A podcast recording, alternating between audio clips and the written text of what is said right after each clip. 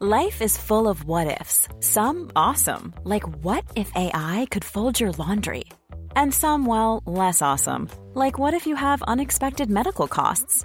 United Healthcare can help get you covered with Health Protector Guard fixed indemnity insurance plans. They supplement your primary plan to help you manage out of pocket costs. No deductibles, no enrollment periods, and especially no more what ifs. Visit uh1.com to find the Health Protector Guard plan for you.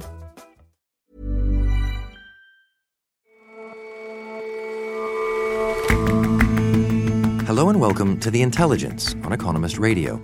I'm your host, Jason Palmer. Every weekday, we provide a fresh perspective on the events shaping your world. In 1979, some intrepid explorers set off on the Transglobe expedition, circling the planet and crossing both poles. The plan left two of the adventurers overwintering in Antarctica, in mostly dark, for months. Luckily, there were plenty of books around. And lots of companies would like you to give genetic test kits to your friends and family this holiday season. We take a look at the risks to consumers and the benefits to science that these tests present.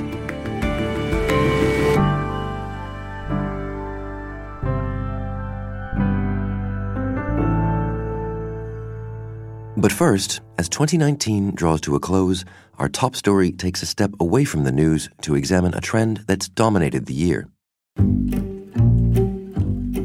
The world is accustomed to hearing the lies of dictators. That North Korean leader Kim Jong un is a demigod. That America caused Venezuela's economic mess. Or that nothing much happened on June 4, 1989, in Tiananmen Square. In democracies, too, politicians have always massaged or even mangled the truth. I'm going to say this again. I did not have sexual relations with that woman. But there's something different about the age we live in today. What's different now is that there's more brazen and open and repeated political lying in democracies. John Parker is The Economist's editor at large. So, the best example of this, as the sort of misleader of the Western world, is Trump himself. Trump keeps saying that we're building the wall. We're building a wall on the border of New Mexico, and we're building a wall in Colorado. We're building a beautiful wall. He keeps saying that the economy has never been better. Nobody's ever been president that has the greatest economy in the history of our country. This is the greatest economy in the history of our country. These are the greatest Trump lies so frequently that there are several websites devoted to his misleading information. And the one kept by the Washington Post says that he's made 13,500 lies or false or misleading statements in the course of his presidency. That's running at about 20 a day. That's an enormous number. And Trump lies more brazenly than most, but he's certainly not the only one. Boris Johnson, British Prime Minister, has a long record of telling lies. He got fired from a newspaper job for making up a quote. He misled the Queen, which is a fairly unusual thing to do. So there have been a surprising number of politicians who haven't just sort of bent the truth a bit. They've told flat out whoppers. And how easy is it for voters, do you think, to detect when politicians are lying, be they whoppers or the more subtle kind? People find it difficult, even in the ordinary course of their lives, to distinguish when somebody is lying. Now, there have been tests of this, and it seems like we are, to use the word of the main tester, a guy called Tim Levine at the University of Alabama, we're hardwired to believe what people tell us simply in order to make communication possible. If everybody were having to justify everything that they say from first principles, communication would become almost impossible. So we default to believing that what we're told is true so that communication can keep going between people. And viewed through that lens, it might seem that those who would want to tell untruths are essentially sort of exploiting that hardwired nature. I mean, having seen that play out, why don't we disrespect that in the politicians? There is a curiosity about Trump and Johnson and others, which is that, to put it bluntly, people tend to support politicians even though they're lying. Why is that, though? Why wouldn't voters be bothered by dishonesty in, you know, what should be example setting leaders? One very important consideration here is that political decision making isn't dominated by rational thought. And somebody amazingly enough tested this out by putting people inside an MRI scanner and looking at which bits of their brain lit up when they were told things that supported what they believed anyway and things which contradicted what they believed anyway. The one bit of the brain that never lit up was the part most commonly associated with rational thought. So political decision making is intuitive. One's not so worried whether something is true or not. Related to this, everybody has what's called confirmation bias, the tendency to seek out the kind of information that confirms what you think anyway. A nice example of this from America is the tendency of Democrats and Republicans to consume totally different types of news.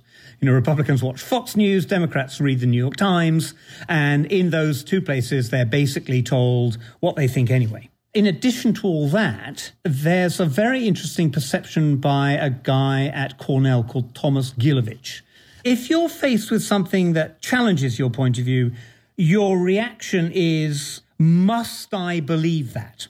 And if you're faced with something which confirms your point of view, you say, may I believe that, not must I believe that. Let me give an example on this one.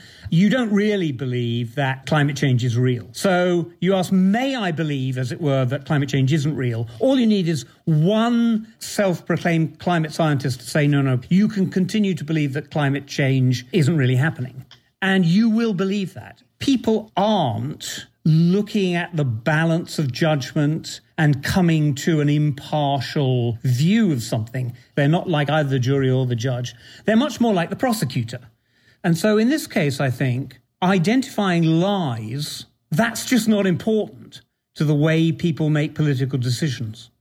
I mean, if these are the biases that are evolutionarily baked into humans and the exigencies of political decision making having always been the way that they are and the sort of flexibility with the truth that's required sometimes in such positions, it makes you wonder how did the truth ever have a chance? Hmm, yes, I agree with that. People have always complained about politicians distorting the truth or telling outright lies. But it's made possible by some more recent developments, of which I think the most important is fake news. There's much, much more fake news around. And of course, fake news is a product of people's willingness to tell lies, but it's a cause of it too.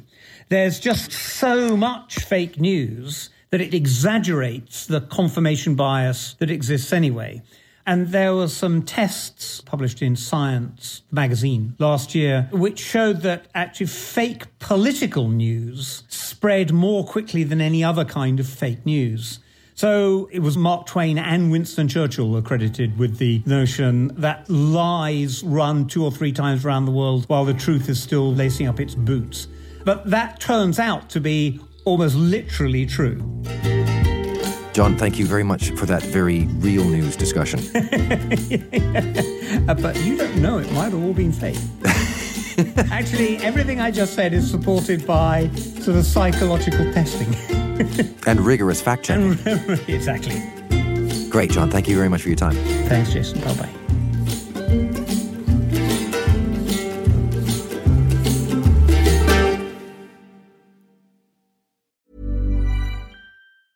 Burrow's furniture is built for the way you live. From ensuring easy assembly and disassembly to honoring highly requested new colors for their award-winning seating, they always have their customers in mind. Their modular seating is made out of durable materials to last and grow with you. And with Burrow, you always get fast, free shipping. Get up to 60% off during Burrow's Memorial Day sale at burrow.com slash ACAST. That's burrow.com slash ACAST. burrow.com slash ACAST.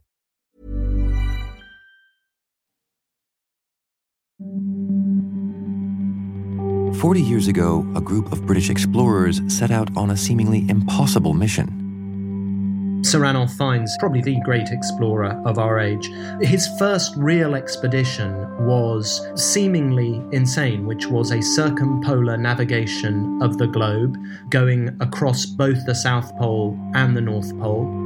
Alex Preston is a novelist who writes about books and arts for The Economist. No one had ever done it before.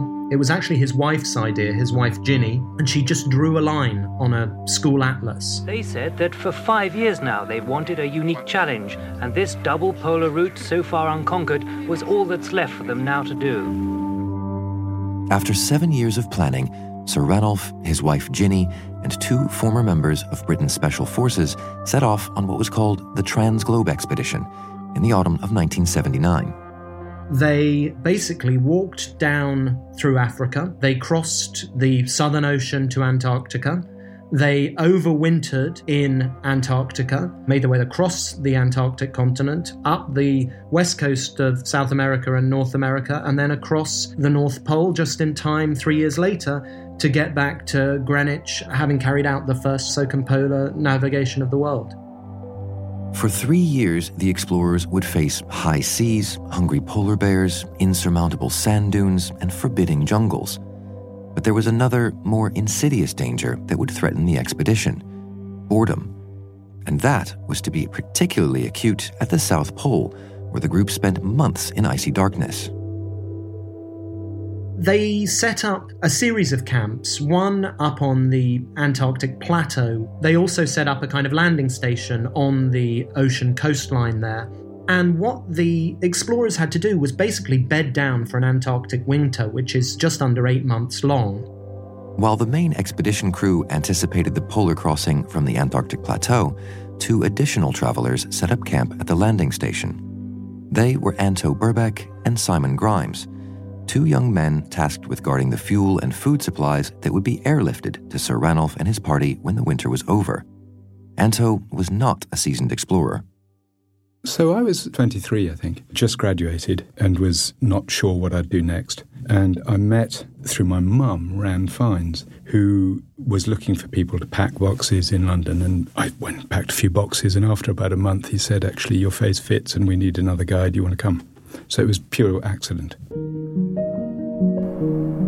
It's staggeringly beautiful. One thinks of it as a white environment, and actually, the play of light on it makes it a blue, yellow, red, every colour of the rainbow, really. Astonishing colours. And where our camp was down on the ice shelf, so about 150 miles from land, Simon and I were in a hut about the size of a caravan, just with ice beneath, ice in every direction, and sea ice out beyond. So, an extraordinary sort of bubble.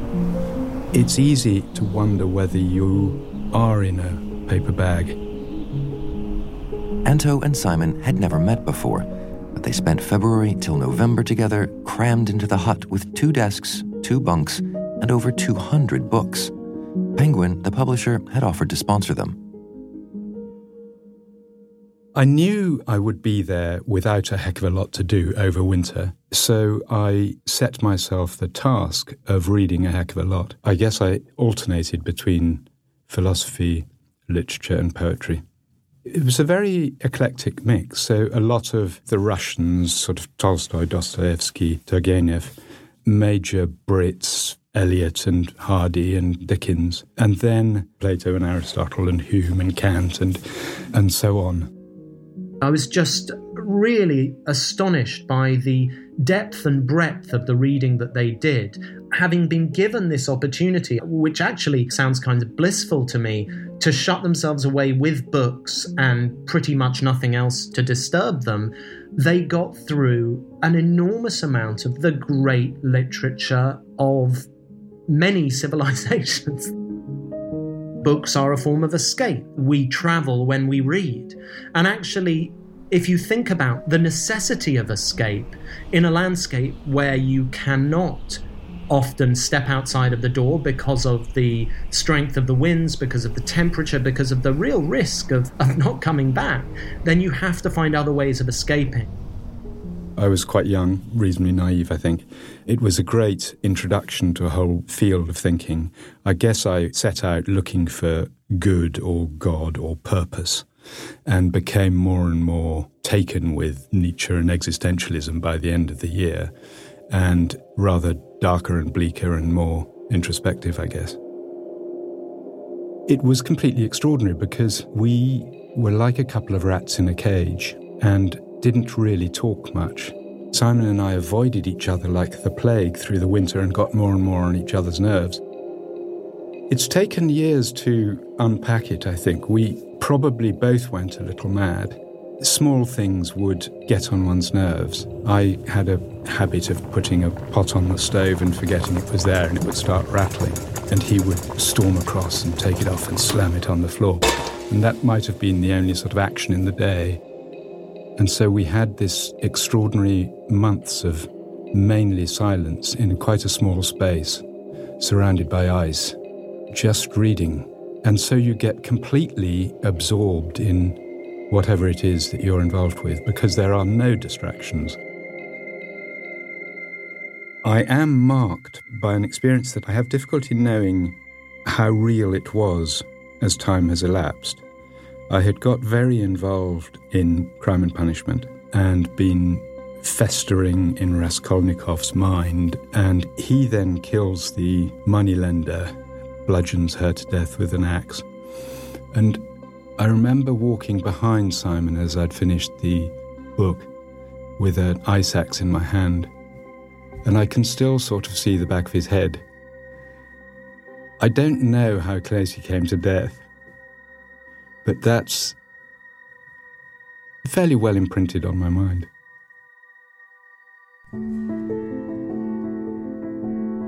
I know it's a tough question, but looking back on the entirety of the experience now with the benefit of the passage of time, how do you view it?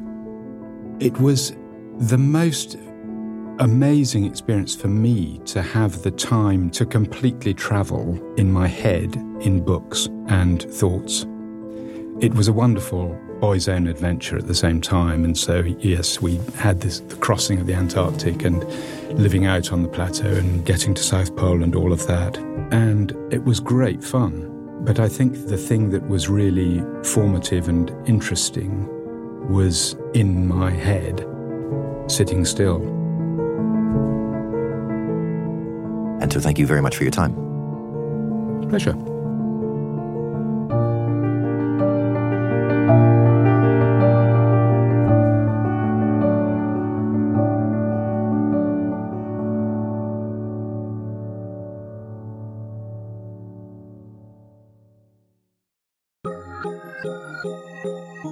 Everyone's accustomed to receiving books, booze, or boring socks over the holidays, but in recent years, a new present has started appearing under Christmas trees. At this time of year, sales of genetic testing kits are going up, and as you know, the holidays are all about your family. Natasha Loder is The Economist's health policy editor. One of the leading firms, 23andMe, says the holiday period is one of their busiest times of year. Customers can order a kit, spit in a tube, send it back to the lab, and we will look at your DNA at a few hundred thousand specific points in your genome. And then we use that information to tell you about different things relating to your ancestry and your health. Joyce Tung is Vice President of Research at 23andMe. What continents your ancestors might have come from, what your genetic risk for type 2 diabetes is, do you carry things that you might pass on to your children, things like that.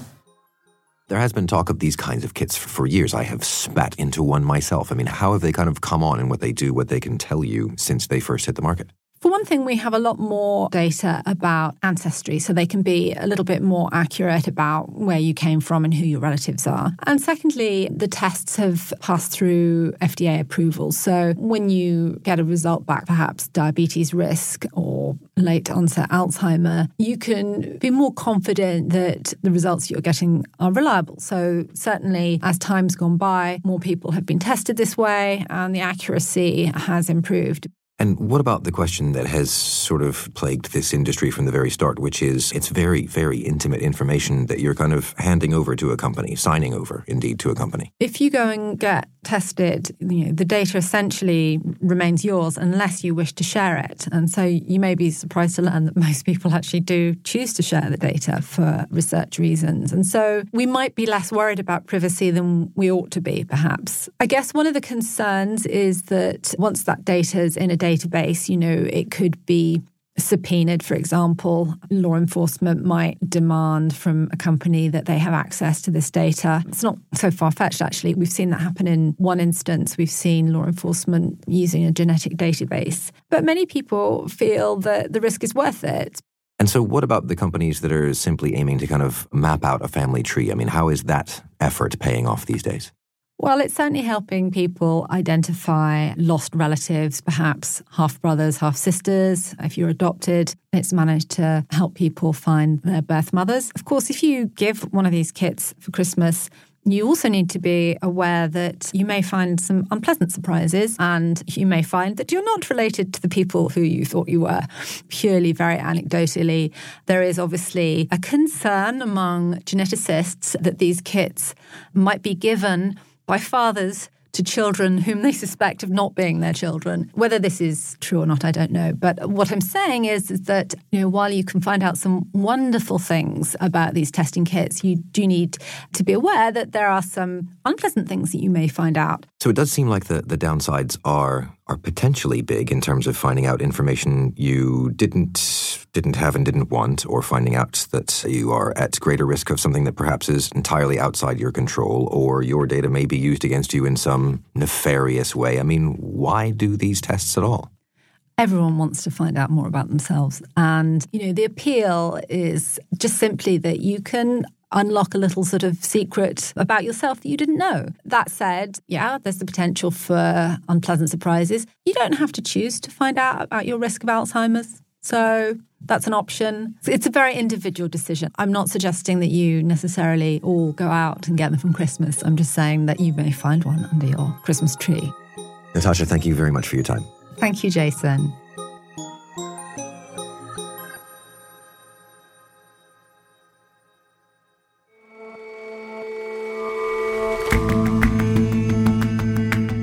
That's all for this episode of The Intelligence.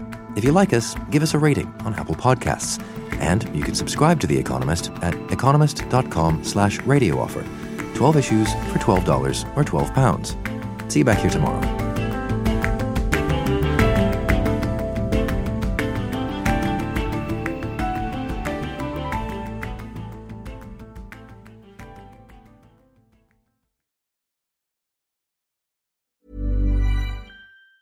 Hi, I'm Daniel, founder of Pretty Litter. Did you know cats tend to hide symptoms of sickness and pain? I learned this the hard way after losing my cat, Gingy. So I created Pretty Litter, a health monitoring litter that helps detect early signs of illness by changing colors, saving you money and potentially your cat's life. Pretty Litter is veterinarian developed, and it's the easiest way to keep tabs on your fur baby's health right at home. Go to prettylitter.com and use code ACAST for 20% off your first order and a free cat toy. Terms and conditions apply. See site for details.